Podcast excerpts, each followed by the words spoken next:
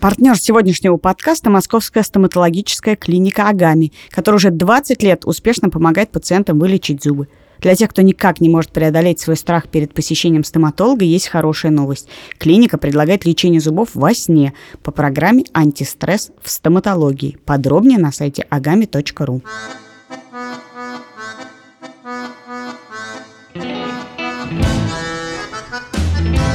Всем привет, это подкаст «Как жить». Меня зовут Лика Кремер. Меня зовут Галина Тимченко, здравствуйте. А я все еще Катя Крангаус, привет. Раньше наш подкаст был устроен исключительно из вопросов слушателей. Но нам стало тесно в этом формате, и мы придумали себе несколько рубрик. Во-первых, мы будем давать себе и друг другу разные задания. Мы будем рекомендовать вам книги, фильмы, подкасты. Э, То есть мы решили расширить свою экспансию, не только учить вас жить, ну и учить ну, вас всему остальному тоже учить вас.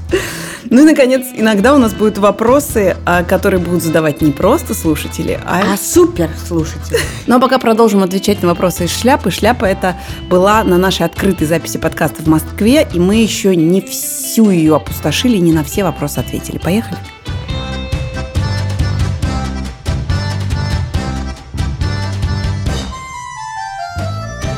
Я посольский ребенок, то есть я все свое детство провела на закрытой территории. В моем последнем посольстве было не больше десяти детей, в классе я была одна. Дети, с которыми я выросла, дети дипломатов и других посольских работников. Все интеллигентные. Учителя, которые со мной работали, профессионалы, всегда вежливы с детьми. Каждый раз, когда я возвращалась в Россию, я ждала новую командировку моих родителей. А сейчас я поступила в ВУЗ, и все мое окружение – это обычные дети с русских дворов. Мне тяжело с ними общаться, потому что у меня другое воспитание и образование. Стоит ли мне заставлять себя быть проще, вливаться в их компанию? Как избавиться от чувства, что я выше всего этого? Уже можно начинать ругаться? Давайте ругайтесь. Ну, как бы человек провел детство в тюрьме. Я его с этим поздравляю. Почему в тюрьме? Ну а как ты назовешь учреждение закрытого типа, где над тобой некоторое количество профессионалов, и ты один в классе? Это учреждение закрытого типа. Это интернат. Интернат равняется тюрьма. Что не так? Интересно, «Медуза» тоже интернат? В каком-то смысле да. Здесь э, большая беда с логикой. То есть я не знаю, э, может быть, учителя были вежливы, но профессионалами они точно не были, потому что с логикой тут некоторая беда наблюдается. Значит, тут как бы как в очень пошлом анекдоте, или одно, или другое. Или быть проще и влиться в компанию, или избавиться от ощущения, что ты выше. Одно с другим входит в противоречие. То есть тут даже формальная логика не соблюдена. Ну вот мне тоже совершенно чуждо ощущение про выше, при этом я в аналогичной ситуации была, но просто совершенно с другим наполнением, потому что я а, в какой-то момент, ну то есть как раз в момент поступления в ВУЗ, я приехала из заграничного интерната и поступила в Московский институт. У нас как минимум половина моих однокурсников были из разных регионов России. И нас при этом еще зачем-то разделили весь курс, там нас было 35 человек, на две группы. В одной были москвичи, а в другой приезжие из общежития.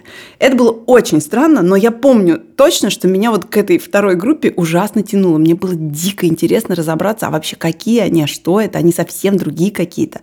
А, а там действительно были какие-то люди из деревень, э, из глубинки, из хулиганской компании в Новосибирске. Например, я помню, что у меня был однокурсник Тимур Савин, который приехал из Новосибирска, он высовывался в окно Камергерского переулка и орал на всю улицу «Бей жидов, спасай Россию». И для меня это было чудовищная дикость. Я но пыталась... не только для тебя. Да, ну просто... Я думаю, что весь Камергерский в этот момент как-то останавливался. Я не знаю насчет весь. На всякий случай проверить, не их ли собираются бить. Но я, как, я вот, например, помню, что я ему объясняла, почему так делать не надо. Ну, реально, меня окружали вдруг совершенно никогда неведомые, неведомые мне довольно дикие люди. Но потом, например, тот же самый Тимур стал играть в спектакле «Матросская тишина» по пьесе Галича и вообще стал, э, оказался очень тонким восприимчивым и быстро э, научившемуся очень многому э, человеком. И, короче, мой ответ звучит следующим образом. Вы вообще-то в своей э, закрытой институции довольно много пропустили. Расспросите вот этих людей из дворов, к которым вы с такой осторожностью, давайте я буду называть это осторожностью, относитесь. Что вы пропустили? Какие, чем они все это время жили? Чего, как бы, что у них... То есть ты предлагаешь продолжать быть выше этого и, может быть, просто посмотреть с высоты вниз. Лика, это такой немножко этнографический интерес. Да, антропологический. Он может Послушайте, перейти в... Ладно, хватит с ноги, с ноги к нашим слушателям. Давайте будем Сейчас добрее. с ноги Ну ко что, мне Что еще. происходит вообще? К нам обращаются слушатели за советом. Я очень хорошо понимаю, о чем речь. Я выросла в э, интеллигентной семье, училась в элитной школе, интеллигентной элитной школе. И люди, которые говорят слово «звонят», и вот это все, это люди, ну, просто с которыми не о чем всегда было разговаривать. Поэтому я очень хорошо понимаю, это обыкновенный снобизм. Но благодаря переезду в Ригу, как ты э, упомянул, является ли Медуза закрытым типом учреждения? Нет, на самом деле просто в Риге мы полностью поменяли свой социальный статус. Мы в этом обществе никто, никто нас не знает, никого мы тут не интересуем. На родительских собраниях мы такая же чернь, как и другие родители в школах, в магазинах. Все это у нас нет никаких мероприятий, куда мы можем ходить и показывать, что мы выше этого. Извини, я А тебя внутри- поправлю, что на родительских собраниях в любом месте ты всегда Да. черный. А в «Медузе» просто работает такое количество людей, которые приехали из городов, школ и университетов, которые просто считают меня чернью из московской элитной школы, просто тьфу, разговаривать нечем.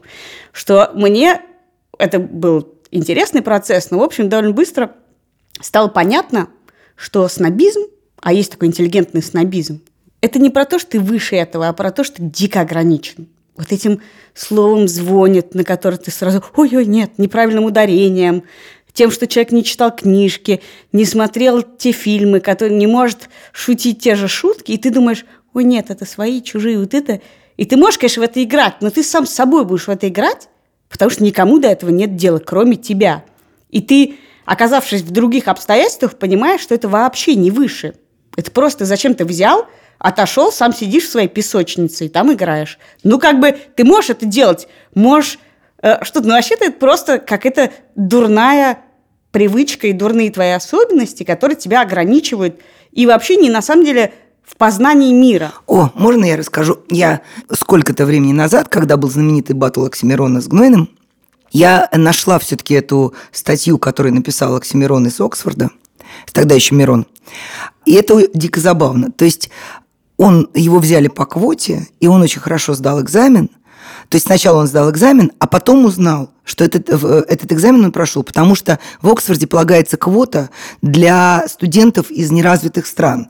И отбирают, ну, просто более или менее приличных, что тут же быстро сбило с него спесь. Это называется позитивная дискриминация. Абсолютно.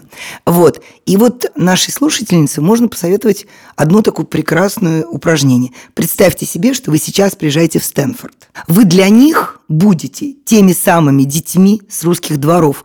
Им все равно, что вы были в посольстве. Это, наоборот, будет как бы играть против вас. У вас даже оригинальности не будет для них. Вы будете той самой странной, ограниченной русской, которую они не захотят взять в свою компанию. Ну, это правда, это все, о чем вы, написали, это какая-то абсолютный инфантилизм и снобизм. Я с Катей согласна. У меня была э, парадоксальная ситуация в семье. У меня мама была директором Академкниги, а папа был наладчиком на втором московском часовом заводе. То есть это был в чистом виде мезальянс с внешней точки зрения. Я, с одной стороны, училась, правда, в самой крутой школе Москвы на тот момент. Потом уже это место заняла другая школа. В которой, Вот видимо, я училась. в которой ты училась, безусловно, потому что я училась с детьми, с внуками Хрущева, я училась э, с внуками знаменитых авиаконструкторов и даже конструкторов космических кораблей, я училась э, с детьми великих актеров, МХАТ был рядом и все такое. То есть это была как бы суперэлитная школа. При всем при этом я жила в дворе, во дворе Тогда центр был не таким. Я жила во дворе в Столешниковом переулке, где были абсолютно нравы такого нормального московского двора.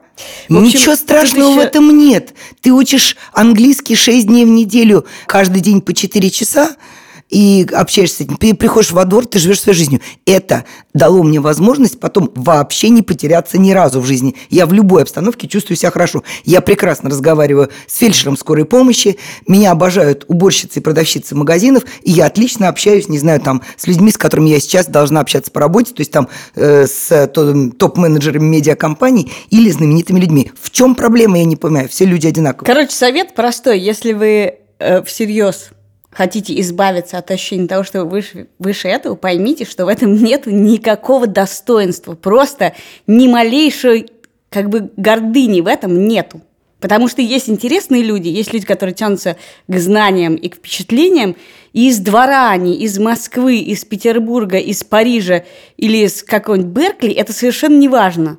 И с ними вам будет интересно. А От может того, быть, из города Кирсана в Тамбовской шастали области. по посольствам и прочли на 5 книжек больше, но на 173 книжки меньше, чем кто-то другой, ну, как бы это вообще просто ни о чем. Так и пока вы их читали, вы явно пропустили что-то другое. Вот попробуйте это сейчас восполнить, возможно, с помощью этих людей, которые вам Да встретились. может, они даже не интересные люди, но совершенно вы им тоже, может быть, совершенно неинтересны. За Как вы вообще попали в такой странный институт?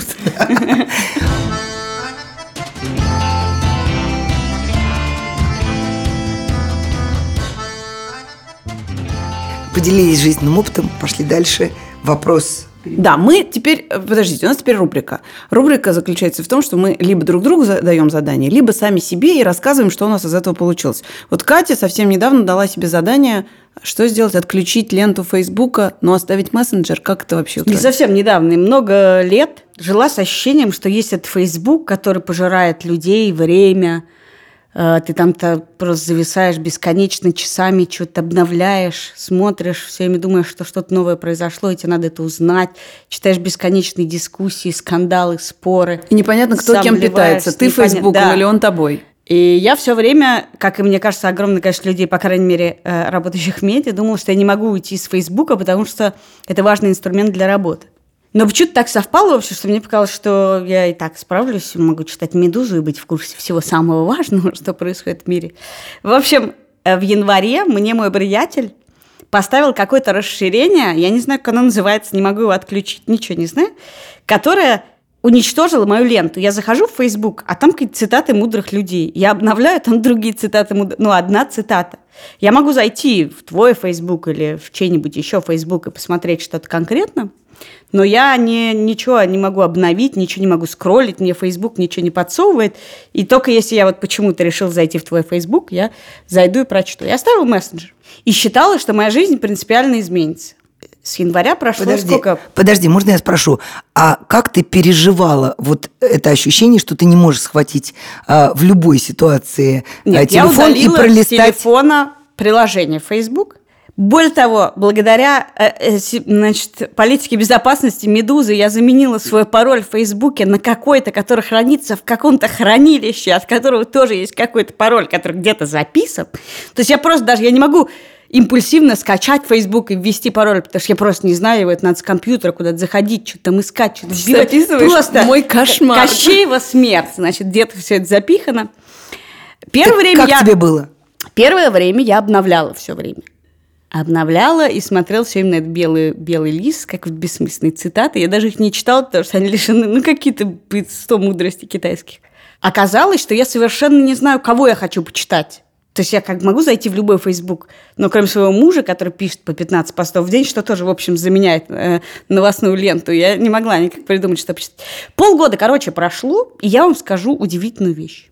Моя жизнь не поменялась. Я не могу посчитать, стал ли я тратить меньше или больше времени на телефон, ну, скорее меньше, но никакого ощущения свободы у меня не появилось. Во-первых, было несколько неприятных моментов когда кто-то что-то писал в Фейсбуке, ровно то, чего мы все хотим избежать, да, чтобы, ой, я лучше бы я этого не видел.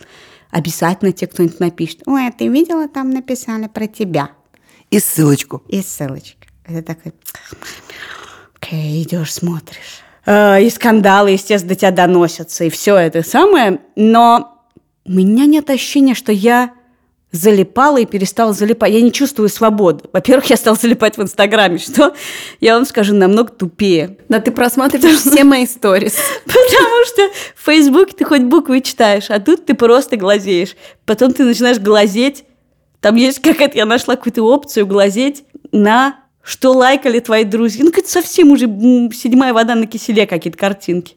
И ты все время, это, ну, видимо, привычка залипать, то есть как бы не оставаться в одиночестве, она очень сильна. И, конечно, я не могу сказать, что это панацея, стереть То есть ленту Фейсбука. э, ты не стала читать больше книг, смотреть больше лекций, там, а, вот эта курсера твоя, это не потому, что ты отключил ленту Фейсбука? Нет, нет, это никак не связано совершенно. Это точно такое же, на самом деле, залипалово, просто другого типа. Но интересно, я же, помимо этого, после, я еще попробовала сделать, есть такая функция в айфоне, делать черно-белым экран, чтобы тоже ты меньше времени проводил да, в да, телефоне. Да, да, да. Ну, на второй день тебе просто дико противно, но ты точно так же в нем торчишь, просто он черно-беленький, и тебя это абсолютно раздражает, потому что ничего интересного. Хорошо, резюме.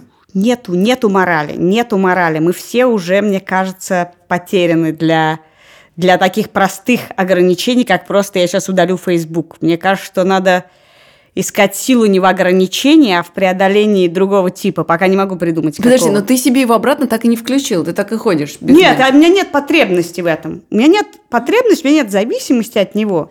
Но и никакого ощущения огромного высвобожденного времени у меня тоже нет. Может быть, тогда единственный выход, если ты хочешь от этого отключиться, отказаться от смартфонов и оставить себе вот эту самую Nokia, которой орехи можно колоть? Нет, нет мне вот это, это вы мне кажется уже идиотизмом, потому что ну ты сам себе вредишь. Ну, как я вам скажу, Галь, может быть, вам отказаться от очков? Ну, может отказаться, но это довольно странное будет занятие. Вы, я уже привыкла, меня там карты, я там общаюсь с мамой, там с кем-нибудь звоню, ну и так далее, и так далее. Я живу в Риге, мы там видим друг друга по скайпу. Да все это можно сделать, но мне кажется, что все это уже вошло в наш ритм жизни, в наши действия, и нам кажется, что это нас пожирает, но на самом деле, на самом деле мы, может быть, сами себя пожираем, и надо, как хочешь чем-то заняться, займись, но не надо думать, что тебя от этого отвлекает Facebook или телефон или что-то, и вот если бы ты мог от этого отключиться, то жизнь стала бы лучше. Нет, она не станет лучше. У меня, с одной стороны, полный ужас от вот даже когда вы вот Галя сейчас сказала, а если отказаться от смартфона, я думаю, господи, я не смогу, я точно не смогу, я совсем зависимая, я, я, ну, я правда зависимая, и я очень залипающая, и мне страшно вот сделать то, что сделала Катя, мне кажется, я бы не смогла. Но, с другой стороны, я вот на прошлой неделе, например, сутки провела просто в ситуации, где не ловил телефон, и у меня не было этого Фейсбука, ничего. Ну, ну я понервничала минут 15. Я думаю, ну, нету и нету. И как-то... И вполне счастлива. И главное, что я в эту ночь спала лучше, чем обычно. Потому что у меня, когда бессонница, я еще ночью проверяю, э, там, не написал ли кто-нибудь что-нибудь. А тут я как бы знаю, что не напишет. Я даже не просыпалась. Я вам скажу один удивительный эффект этого эксперимента, который я над собой ставлю. Это то, что, конечно, первое время тебе никто ничего не рассказывает. Вообще, вы не замечаете, но люди перестали друг другу рассказывать истории, потому что они все их пишут в Фейсбуке. Но спустя там несколько месяцев, когда я уже всей семье, всем друзьям сказала, нет Фейсбука, я не видел, нет, не читал, нет, не видел, ха-ха, нет, не смешно, нет, нет. Мне стали люди снова рассказывать истории. Вот это действительно единственный удивительный эффект, когда тебе снова рассказывают истории, ты понимаешь, что этого очень давно не было. Я недавно читала исследование про то, как Slack изменил офисную культуру. А, что все то, что раньше люди обсуждали в курилках, все то, для чего они выходили из своих кабинетов или подходили друг к другу, теперь происходит через мессенджеры, и что это совершенно изменило взаимоотношения людей. Вот это тоже как бы это оттуда же, из той же серии. А вот если нам сейчас всем отменить Slack, и как, как мы будем работать, насколько, как изменится наша работа? Ну, давайте не будем пробовать.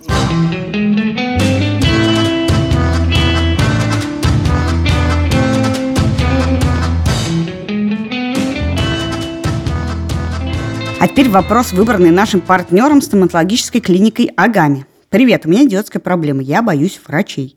Мне 40 лет, и в детстве меня лечили насильно. Родители насильно держали у зубного в кресле, гланды удаляли, просто привязывая к стулу. Потом уже гинекологи хамили и унижали. И теперь я боюсь ходить к врачам, даже когда чувствую себя плохо, потому что мне плохо уже от этого специального больничного запаха.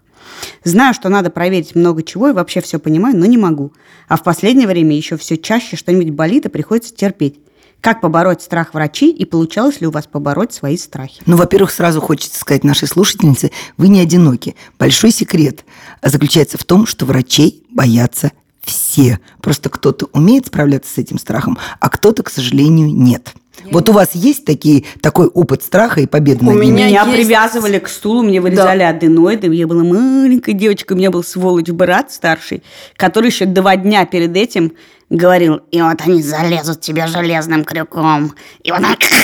И меня просто в момент, когда меня привели к, в эту поликлинику, не помню, где это делали, то у меня уже, мне кажется, тряслось все, и потом меня натурально привязывали ремнями к стулу, и я до сих пор помню этот ужас, что тебя как бы родители отдали в это. Все длилось, Ну, и наверное, как ты это преодолела? Ну, ты же вот, ты говоришь, что ты проверяешься, ты ходишь по врачам там и так далее. Ну, вот Ну, я, я редко хожу к врачам, во-первых. У меня есть несколько пунктиков. Вот есть пунктик, я считаю, раз в год надо ходить к гинекологу, потому что я считаю, это как бы взрослое поведение человека. Есть вещи, которые легко отловить, и надо ходить их отлавливать. И к зубному просто потому, что я считаю, что это экономичнее раз в полгода в год ходить к зубному, потому что Чем пойдешь- потом отдавать стоимость Да, автомобиля. Чем потом ты эти импланты себе будешь фигаривать за бешеные деньги. Все, на самом деле, больше там по, по любым другим поводам не хожу. Лика, ты? Ну, у меня тоже ужасная травма от того, что мне вырезали гланды. Причем эта травма не столько про боль, по-моему, а сколько про доверие. Потому что меня бабушка повела в больницу, а бабушка врач, сказала, что мне сделают операцию, что это вообще не страшно, и потом мне дадут мороженое. Вот про мороженое я хотела спросить. Я- Неужели Катьке Да, не говорили, да, что да, дадут да, да, мороженое? дай Дали рассказать мороженое. историю, пожалуйста. Значит, мне сказали, что мне потом дадут мороженое, и я помню, что я захожу в эту комнату, и там врачи в темно-зеленых халатах. А я была очень общительным ребенком, и я тут же начала им что-то рассказывать, какие-то подробности из жизни своей семьи, своей жизни. А они со мной в ответ не разговаривали. И мне это показалось странным, но я продолжила пытаться как-то с ними налаживать контакт. Они довольно молча привязали меня к стулу, поставили мне в рот распорку и, продолжая со мной не разговаривать и ничего не объяснять, вырезали мне гланды. И у меня было абсолютное ощущение изнасилования. Вот если я, когда какие-то читаю сцены изнасилования, и у меня срабатывает эмпатия, чтобы вспомнить, что подобного со мной было, я вот абсолютно всегда вспоминаю это ощущение, когда у меня вот таким образом вырезали гланды. И потом уже, когда я лежала в палате и мне принесли мороженое, я помню, что я отказывалась есть мороженое, потому что я не верила, что это мороженое. Ну, и теперь как? А потом, два года назад, я вырезала гланды со своим сыном в этой же самой больнице. И я помню, что я пришла в больницу, ему сделали укольчик, он заснул. Через полчаса мне вернули мальчика, вечером мы ушли домой, он вообще не пикнул, он, не по, он как бы в его жизни нет Нет, так речь про тебя. А ты-то как преодолела? Вот ты взрослый человек, ты ходишь к вра- по врачам? Я не боюсь врачей. Я- Да, вот, вот когда, когда- Более того, я вам скажу, у меня есть такой челлендж, я люблю челленджи всякие. У меня был в какой-то момент челлендж с моим знакомым зубным врачом. Я хотела проверить, сколько зубов она мне сможет вылечить без наркоза. Зачем? А мне было интересно, в смысле, я думаю, ну обязательно, может быть, это можно вытерпеть. Вот из корпорации Лика уходит, чуть ее это матерок про- пронесся. А вот зубы без наркоза. пожалуйста. Объясню, потому что у меня не было страха Я, перед объясню, я лечу болью. зубы без наркоза в основном, потому что я адски боюсь уколов. Нет, я не боюсь уколов. Мне просто интересно, как бы я хотела почувствовать, там что, там действительно больно. Это не больно. Ну, в смысле, у меня, видимо, никогда не было таких сложных зубных операций, для которых был необходим наркоз. Но вот для тех маленьких дырочек, которые мне лечили, ну, как бы это терпимо. Чего страх? как- Я, я не Да понимаю. нет, я, я слушаю вас, конечно, мне вас ужасно жалко, но у меня, например, ну, у меня был тоже неприятный опыт со стоматологом, когда мне было там лет 19, наверное, ну, бога ради, как у всех. Но потом у меня просто случилось одно чудо. Я встретила своего стоматолога. Я до сих пор с ней дружу. Да? То есть во-первых, а, действительно, она разговаривала. То есть она объясняла от начала до конца, что сейчас будет происходить. Она разговаривала во время своих манипуляций. А потом было довольно смешно, когда она, э, если э, понимала, что немножечко затягивается работа, ну, там, чуть больше, она всегда говорила, а, Галочка, извините, пожалуйста, я вас еще сейчас немножко обижу. При всем том, что я не чувствовала ничего. И мы с ней вот так вот, э, то есть я болтать-то не могла с открытым ртом, но я, подмаргивая ей и стараясь держать смех, я в какой-то... И самое смешное, что это вот отпустило все остальное. И у меня была, например, простите за... Ну, у нас подкаст, в общем, мы не стесняемся об этом говорить. У меня была такая же точно врач-мамолог. Я, ну, нужно проходить как бы это обследование. Я прошла его через три месяца, я почувствовала, что у меня болит левая грудь. И я ну, сначала напилась, это святое, да. Потом я уже э, написала сценарий своих похорон, потом я поплакала, потом я составила список, с кем я прощусь, и тут я вдруг вспомнила, что вообще можно сходить к ней снова. И это было очень стыдно и очень смешно. Потому что когда я к ней пришла, она говорит, ну, через три месяца, ну, да, ну, хорошо. Если ты в таком состоянии, давай. И потом, я тебя обследую. Потом она сказала, хорошая большая грудь. Я от канцерофобии я не лечу. Вот. У тебя все замечательно. Беги отсюда быстро, немедленно и забудь о моем существовании еще на полгода. И это было такое счастье, такое облегчение. И я поняла, ну как бы для себя я вот преодолела, помимо вот прекрасной Татьяны Санны, которая была, которая и была и остается моим стоматологом, я просто поняла, что у меня вот у э, мужа в какое-то время назад одна из первых его хороших машин была Volvo очень хорошая. И э, он в какой-то момент сказал мне, ну, я продаю машину, сейчас продам. Я говорю, зачем? Он говорит, ну, видишь ли, нельзя все время пользоваться автомобилем или механизмом и ничего туда не вкладывать. Я, к сожалению, вел себя безобразно, я только тратил. И я подумала, что уже теперь потом уже, когда я уже сто раз проходила ТО и все остальное, я подумала, что это нормально. Тебе дан организм, тебе дан какой-то механизм, который на самом деле задуман великолепно. Его нужно просто время от времени отправлять на техобслуживание, то есть на чекап. Ну да, это чистая математика. Я считаю, что если ты сейчас это сделаешь, то тебе это реально обойдется дешевле и эмоционально, и физически, и финансово. И еще есть, конечно, удивительная вещь. Мне кажется, стоматологи и гинекологи их что-то объединяет, а именно, что ты перед ними абсолютно беззащитен. И в одном и в другом случае ты в одном случае не можешь говорить, а во втором случае ты как бы тоже не ну, находишься в очень странном, э, странной позиции, и я бы сказала. то, что с тобой начинают врачи разговаривать, хотя, казалось бы, ты приходишь, вообще тоже не нацелен на светскую беседу, но это очень помогает. И еще есть одна смешная вещь, что когда у меня э, был маленький первый сын, и мы жили в Израиле, и я дико, значит, помешана на этих зубах, потому что, естественно, советские детские стоматологи были не из э, э нежных существ, и бормашины у них были такие и я повела его, мне кажется, у него один зуб был. Я не знаю, сколько было у него вообще там один зуб хотя бы. И я при, привела его, я помню, его звали доктор Том. И я говорю, мальчик? Он говорит, да. Значит, показываю зубы, он смотрит на него, говорит, а что вы... Что не так? Что вы ко мне пришли? Я говорю, вы понимаете, я так у нас в я вот родилась в ЮССР, и вы знаете, у нас такие звуки были, такой ужас, я так говорю, зубных врачей, и вот я хочу просто на всякий случай проверить, все ли уже в порядке с этим одним зубом. И он так на меня посмотрел сказал, слушайте, приходите через 4 года, вы, мол, больше не в ЮССР. И вот я могу только сказать этой женщине, что мы все больше не в ЮССР. С врачами их можно выбирать. Это раз. Два, от них можно уйти, если они вам не нравятся. И три, они бывают очень милые. И, конечно, хороший врач – это тот, который с тобой разговаривает, потому что, вот как, собственно, и сказал Катя, я согласна, что очень страшно передать власть Мы же над боимся собой. неизвестности, да. Передать власть над собой другому человеку страшно. Если этот человек при этом с тобой в контакте и разговаривает, имея в виду, что он не полную власть берет, И а разговаривает просто тут как помогает, профессионал. да. Если бы эти люди в зеленых халатах со мной разговаривали, я уверена, что у меня не осталось бы такой травмы от Да, а если бы гланд. еще можно было выбрать себе вид обезболивания, потому что меня всегда умиляет, что я вот взрослая женщина, мне не нужны эти танцы. Но каждый раз, когда мне говорят, а вам с клубничным вкусом или с вишневым, ну, это лучше, чем мороженое, правда.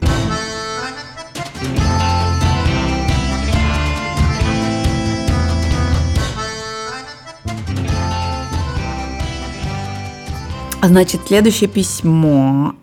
Близкий человек попал в секту. Он очень изменился внутренне, полностью обрезал концы со многими близкими людьми, все свое время посвящает активности в рамках секты, наконец он тратит на секту немало денег. Как вести себя с этим человеком, нужно ли ему помогать, как ему помочь, если сам человек, разумеется, негативные стороны секты отрицает. Ну, это на самом деле очень тяжелый вопрос. У нас в семье есть некий не очень близкий родственник, который попал в такую ситуацию. Ну, все, что я вижу, говорит о том, что человеку нельзя помочь. Про секты довольно много написано, про то, как это работает, как это устроено. Нет, Ну- из нее нет. На самом деле вы не можете помочь человеку. Это как э, любая зависимость, наркотическая. А это мне очень похоже, похожего типа проблемы. Человек должен очень захотеть из нее вылезти, и в этот момент ему очень нужна помощь близких и всех на свете. И все, вот тут можно включаться по полной, но без этого первичного порыва с его стороны и желания оттуда вылезти, ему невозможно помочь, потому что этот человек, он как бы в оболочке знакомого вам человека. Он даже говорит тем же голосом, и может, как бы у вас с ним большой опыт. Но вот представьте себе, что этот человек под героиновой зависимостью. Тут есть еще одна э, сторона, которую обычно не обсуждают, что вот точно так же Катя точно провела аналогию с э, наркотической зависимостью, точно так же и люди, попавшие в тоталитарные секты, те люди, которые живут с ними, их близкие, а, получается так, что вся их жизнь завязана на этом человеке. То есть уж коли вы возьметесь его спасать, например, то будьте готовы к тому, что вы должны будете отдать всего себя этому. По-другому, к сожалению, не бывает. Но, но это уже, мне кажется, становится но, созависимостью в этот момент. Но есть история, про которую я подумала и вспомнила вот эти знаменитые э, для меня, ну, в смысле, привычные, для меня очень э, приятные, э, приятную мысль Лики про три способа взаимодействия в конфликтной ситуации. Побег, да, то есть escape, voice, голос, и третье было... Loyalty. Loyalty. И в этом смысле лоялти, мне кажется, даже может быть, я ни в коем случае не советую, но мне кажется, что если вести себя с этим человеком так, как будто ничего не происходит, ну, то есть не акцентировать внимание на том, что он зависим, что его нужно опекать, что над ним нужно нависать, а нет, просто делать вид, как будто ничего Я не думаю, происходит. что это невозможно. Но, Про скорее близкого всего... человека, который ну, это же как, как, как вдруг говорит что-то, от чего у тебя просто по всему телу дрожь, и тебе хочется убить его, спасти, увести, спрятать, Катя, ну что-то вот, с ним а делать. Представь, вот, э, ну, как бы я как э, э, мама взрослой женщины уже, а когда-то мама подростка, мы же все через это проходим. Вот когда ребенку там от 11 до 15 у всех разные, то ты понимаешь, что рядом с тобой незнакомый, не очень симпатичный тебе человек. Но самое умное в этой ситуации вести себя так, как будто это по-прежнему как бы знакомый тебе, любимый и абсолютно близкий, родной человек. И тогда через какое-то время как бы такое впечатление, что ребенок возвращается. Может быть, в этой ситуации как бы... Я, я просто помню, как я в 9 лет пришла к маме э, с сигаретой и сказала, мам, я курю. И я хотела произвести на нее впечатление – а она как бы сказала, да, ну тебе, тебе там Родопи или Салем, тебе какие? И я поняла, что как бы она, а она, ну дальше она транслировала мысль, что ты все равно не будешь курить, да у тебя такая там, не знаю, у тебя, не, ну не будешь, ты, это не твое. И вот та вера, которую она транслировала в то, что со мной этого не случится, она, безусловно, меня повлияла. Другое дело, что это, конечно, вообще не рецепт и не, не, на, не, не во всех случаях это работает. Но я, конечно, на, в ответ на этот вопрос хочу, как ни странно, дать рекомендацию, причем не, не только тому, кто его задал, а вообще всем. Я а, совсем недавно послушала десятисерийный а, подкаст Heaven's Gate.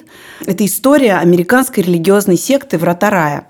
Э, секта эта существовала в 80-е годы. Очень страшная секта. А, а в конце 90-х, там, в, в марте 1997 года, 39 членов этой самой секты сняли виллу в Калифорнии, записали прощальное обращение к близким и усыпили себя э, каким-то там фенобарбиталом, который они смешали с чем-то вкусным, с каким-то не то фруктовым желе, не то с чем-то.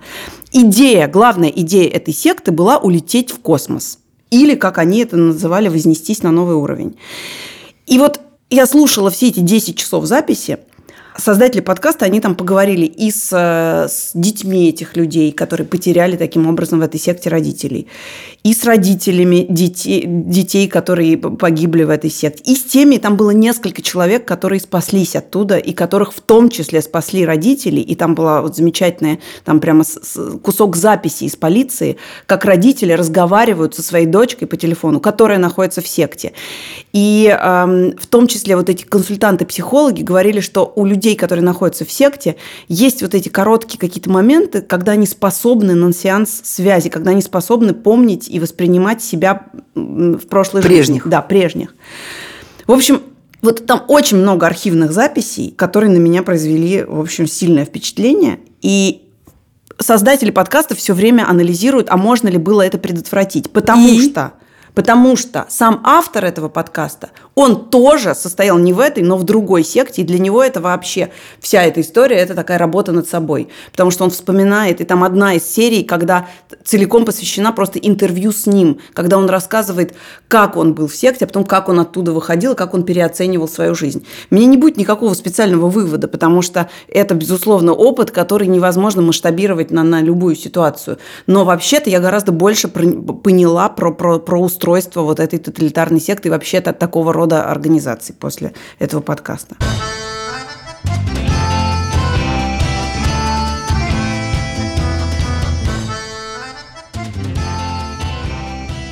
Сегодняшний выпуск вышел при поддержке Московской стоматологической клиники «Агами». Пожалуйста, не откладывайте лечение зубов надолго. Чем раньше начнете, тем меньше визитов к стоматологу вам предстоит. Если вы боитесь зубного, то имейте в виду, что для тех, кто никак не может преодолеть свои страхи перед посещением стоматолога, в Агаме есть программа «Антистресс», то есть лечение зубов во сне. Подробнее на сайте agami.ru.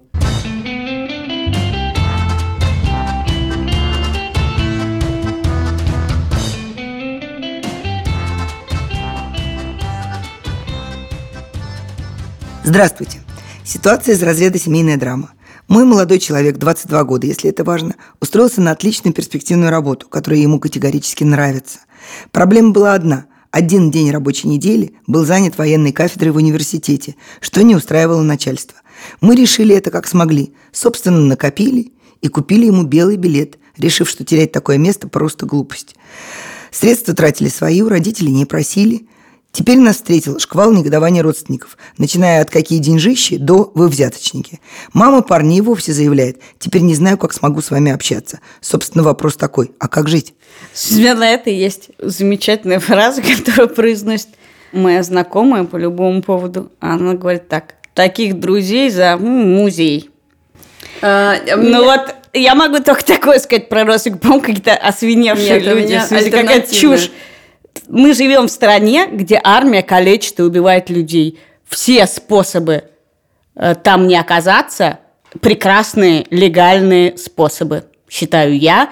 И вообще долг любой матери, жены, девушки и дочери сделать так, чтобы ни один человек нормально не оказался в российской армии. Смотри, тут немножко другая ситуация. Он бы в этой армии в любом случае не оказался. И я, в общем, согласна со всем, что ты сказала, но меня вот что смущает. Я чуть-чуть понимаю родственников. Потому что армия, конечно, ломает людям жизнь, но у этого человека уже был вполне легальный способ от нее избавиться. Это кафедра. И они, тем не менее, решили рискнуть и дать взятку. И, судя по всему, именно это решение не дает покоя родственникам. Да? А, конечно, вы взрослые люди, вы э, сами отвечаете за свои поступки. Но я, например, стараюсь исходить из такого принципа, что если, у меня, если я могу не давать взятку, я выбираю не давать взятку. Слушай, я считаю, есть две области. Медицина и армия. Это места, где все эти высоколобые рассуждения о коррупции плохо работают. Благодарность врачам не взятка по-прежнему. Да, но тут... Точно смотри. так же с армией. Не служить в армии – это священный долг каждого Если молодого бы человека. ситуация была такова, что здесь есть риск попасть в армию, и я бы, наверное, завалила хлебала. Но тут ситуация другая. И ты развалила хлебала. Да? Так, э, стоп. Вот она во всей красе. Давайте я э, попытаюсь рассмотреть эту ситуацию с прагматической точки зрения. Вот смотрите, я ненавижу бессмысленные действия. То есть человек одну седьмую часть своей рабочей жизни – тратит на пребывание внимания на военной кафедре. Скажите, пожалуйста, девушки, вы когда-нибудь были на военной кафедре? Вы понимаете, чему там учат? Нет. Ответ ничему. Ответ ничему. Это человек 8 часов проводит абсолютно бессмысленно. Военные кафедры в институтах придуманы для того, чтобы как бы отсидеть какие-то часы и потом легально не, не идти в армию. Да? То есть вот я, например, э, очень выступаю, извините, совсем из другой области, я очень выступаю за выбор после определенного возраста, выбор каких-то предметов для изучения. Ну, потому что то, что меня весь 9-10 класс уничтожали просто алгеброй и, и геометрией, ну, как бы я потеряла на этом время, я понимала, что я этим все равно никогда не буду заниматься. И не занимаюсь. Точно так же здесь у человека есть осмысленное действие, он строит свою карьеру. Ему предлагают один рабочий день из пяти – проводить абсолютно бессмысленно. Вот если маме попытаться объяснить, то есть я туда хожу, чтобы что? Интересно, чтобы что, что делать? Сидеть и слушать военрука? Записывать конспекты о чем? Чтобы... О том, что в сторону, э, в случае ядерного взрыва нужно бежать в сторону противоположную Чтобы не взрыву. давать взятку. Вот это, это возвращает нас к разговору про снобизм. Когда слово «взятка» это так, она уже настолько нагружена, что ты считаешь, что это само по себе такая цель. Мое мнение, я уже сказала, что армия, все, что касается армии, не, не, нельзя вообще оценивать с точки зрения совести, но дело не в этом, а даже э, тут еще интересно, а какого фига как бы они считают ваши деньги вообще?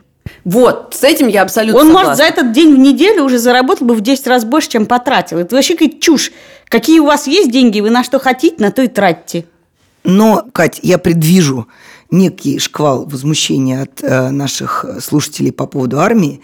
Э, я хочу сказать, что ты, конечно, красиво взмахнула шашкой, но давай все-таки уточним, что по нашему мнению, мне кажется, мы с тобой тут абсолютно солидарны, в армии должны служить те люди, которые там хотят служить. Не совсем- Люди, которые считают себя профессиональными военными. Люди, которые поставили своей профессией военное дело. Нет, Галь, нас отделяет очень важное э, отличие.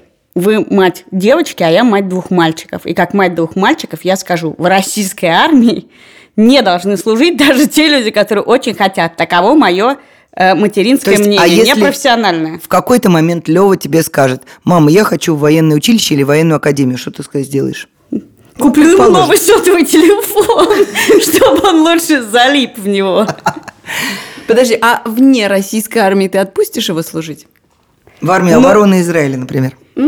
Ну, мне муж зап- запрещает про это разговаривать, потому что мне скорее близка их позиция в смысле отношения к собственным солдатам. Безусловно, да, израильская армия относится к собственным солдатам так, как я бы хотела, чтобы армия относилась к своим солдатам. Например, отпускает их на выходных домой, к маме. И вообще за своего солдата, потерянного где-нибудь, она как бы перероет весь мир и всех перебьет.